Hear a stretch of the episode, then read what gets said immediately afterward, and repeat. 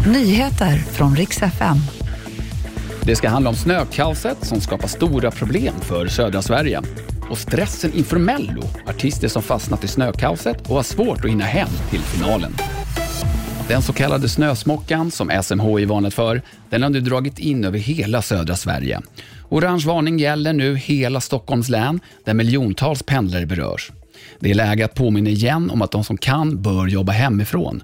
Det är många som är ute och kör ändå och hela eftermiddagen då har det varit kaos i trafiken med en mängd trafikolyckor. Så det är bara att ladda med tålamod för det här snövädret verkar hålla i sig ett bra tag till. Vi ska till Tullinge där två personer, 17 och 19 år gamla, nu har häktats misstänkta för inblandning i mordet söder om Stockholm. En man i 50-årsåldern sköts till döds i sitt hem som var anhörig till en person som var kopplad till gängkriminalitet.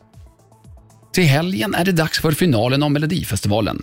Nu ser det ut som att snökaoset skapar lite extra drama även här.